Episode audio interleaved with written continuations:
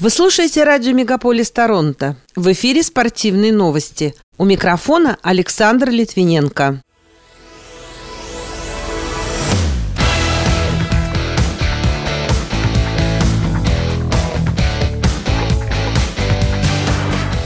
Гол и передача Марченко помогли Коламбусу обыграть Торонто. Евгений Малкин вошел в число 50 лучших бомбардиров в истории Национальной хоккейной лиги. Канада завоевала золото Кубка мира по конькобежному спорту. Женщины неохотно соглашаются вернуться к тренировкам и сыграть в предстоящем Кубке «She Believe», а эксперты в области фитнеса назвали преимущество занятий спортом босиком. Эти и другие спортивные события Канады и России в этом выпуске на радио «Мегаполис Торонто». В студии для вас работаю я, Александр Литвиненко. Здравствуйте. Хоккеисты Columbus Blue Jackets обыграли Торонто Maple Leafs в матче регулярного чемпионата Национальной хоккейной лиги. Встреча, которая состоялась в Торонто, завершилась со счетом 4-3 в пользу гостей. В составе победителей шайбы забросили Бун Дженнер, Кирилл Марченко, Шон Курелли и Кент Джонсон. У Торонто отличились Уильям Ньюландер, Майкл Бантинг и Морган Рейли.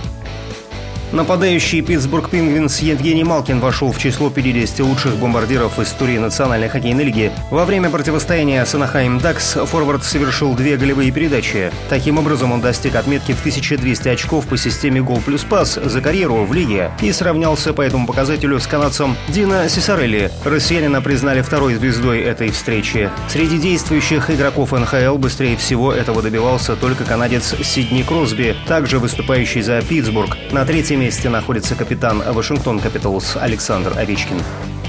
Вратарь клуба Нэшвилл Предаторс Ярослав Аскаров повеселил болельщиков необычным празднованием после матча. Россиянин отразил 45 бросков по ходу встречи и выиграл серию буллитов. После решающей попытки он оригинально отпраздновал триумф, устроив жим ворот от груди на льту, чем восхитил и рассмешил комментатора и зрителей, присутствующих на матче. Аскарова признали первой звездой встречи. В этом сезоне он отразил 90,9% бросков в 29 играх. Канада завоевала золото Кубка мира по конькобежному спорту в Польше в минувшую субботу. Трио Ивани Бланден, Изабель Вайденман и Валерий Мальтаис стали лучшими в командной гонке преследования. Они закончили заезд со временем 3 минуты и 97 сотых секунды. Нидерланды взяли серебро, в то время как США завоевали бронзу. Диана Стеллата Дудок и Максим Дюшам из Канады финишировали третьими в парном зачете на чемпионате четырех континентов по фигурному катанию в минувшую субботу. Об этом сообщает сайт cbc.ca. Столкнувшись с угрозой судебного иска со стороны Canada Soccer, канадская женская сборная неохотно согласилась вернуться к тренировкам и сыграть в Кубке She Believe. Их действия по трудоустройству были недолгими. Пропустив только один день обучения во Флориде, трудовой спор с руководящим органом остался далек от завершения. И недоброжелательность, без сомнения, умножилась после того, как экстренные переговоры в прошедшую субботу вынудили их вернуться на поле. Чтобы было понятно, мы вынуждены вернуться к работе на короткий срок, заявила капитан канадской сборной Кристин Синклер в социальных сетях. Она также добавила, что продолжит бороться за все, что заслуживают женщины до полной победы. Ранее активистки утверждали, что сокращение программ национальной сборной по футболу неприемлемо. Боец смешанного стиля Ислам Махачев одержал победу над австралийцем Александром Волконовски в главном поединке турнира абсолютного бойцовского чемпионата. Бой прошел на турнире UFC 284 в австралийском Перте. Россиянин победил соперника единогласным решением судей. Таким образом, он впервые защитил титул чемпиона организации в легком весе и теперь возглавит рейтинг лучших бойцов промоушена. Добавлю, что Волконовский ради этого боя сменил весовую категорию, но он по-прежнему удерживает титул чемпиона UFC в полулегком весе весе. Теннисист Аслан Карацев не смог выйти во второй круг турнира категории Ассоциации теннисистов-профессионалов 250 по французском Монпелье. В матче первого круга соперником россиянина стал серб Филипп Крайнович. Матч завершился его победой в трех сетах со счетом 3-6, 7-6, 6-2. На тайбрейке второго сета Карацев не смог реализовать три матчбола на своей подаче. Встреча продолжалась 2 часа и 5 минут.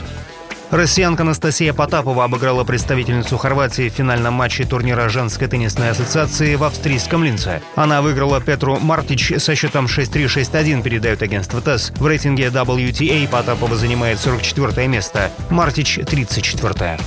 Серебряный и бронзовый призер Олимпиады в Токио Сергей Каменский стал победителем в стрельбе из малокалиберной винтовки из трех положений из 50 метров среди мужчин на чемпионате России в Ижевске. Второе место занял Илья Марсов, третьим стал Назар Лугинец. Чемпионами России в стрельбе из пневматического пистолета с 10 метров среди смешанных пар стали Кристина Ермакова и Евгения Васильченко. В пневматической стрельбе с 10 метров по движущейся мишени со смешанными скоростями среди мужчин победу одержал Максим Степанов. Соревнования завершатся 15 февраля. Эксперты в области фитнеса назвали преимущество занятий спортом босиком. Такие тренировки, по их словам, помогают повысить устойчивость ног и тела, а также улучшают координацию.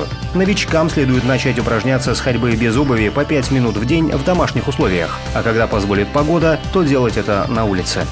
Пока это все спортивные события, представленные вашему вниманию на радио Мегаполис Торонто. В студии для вас работал Александр Литвиненко. Будьте здоровы и дружите со спортом.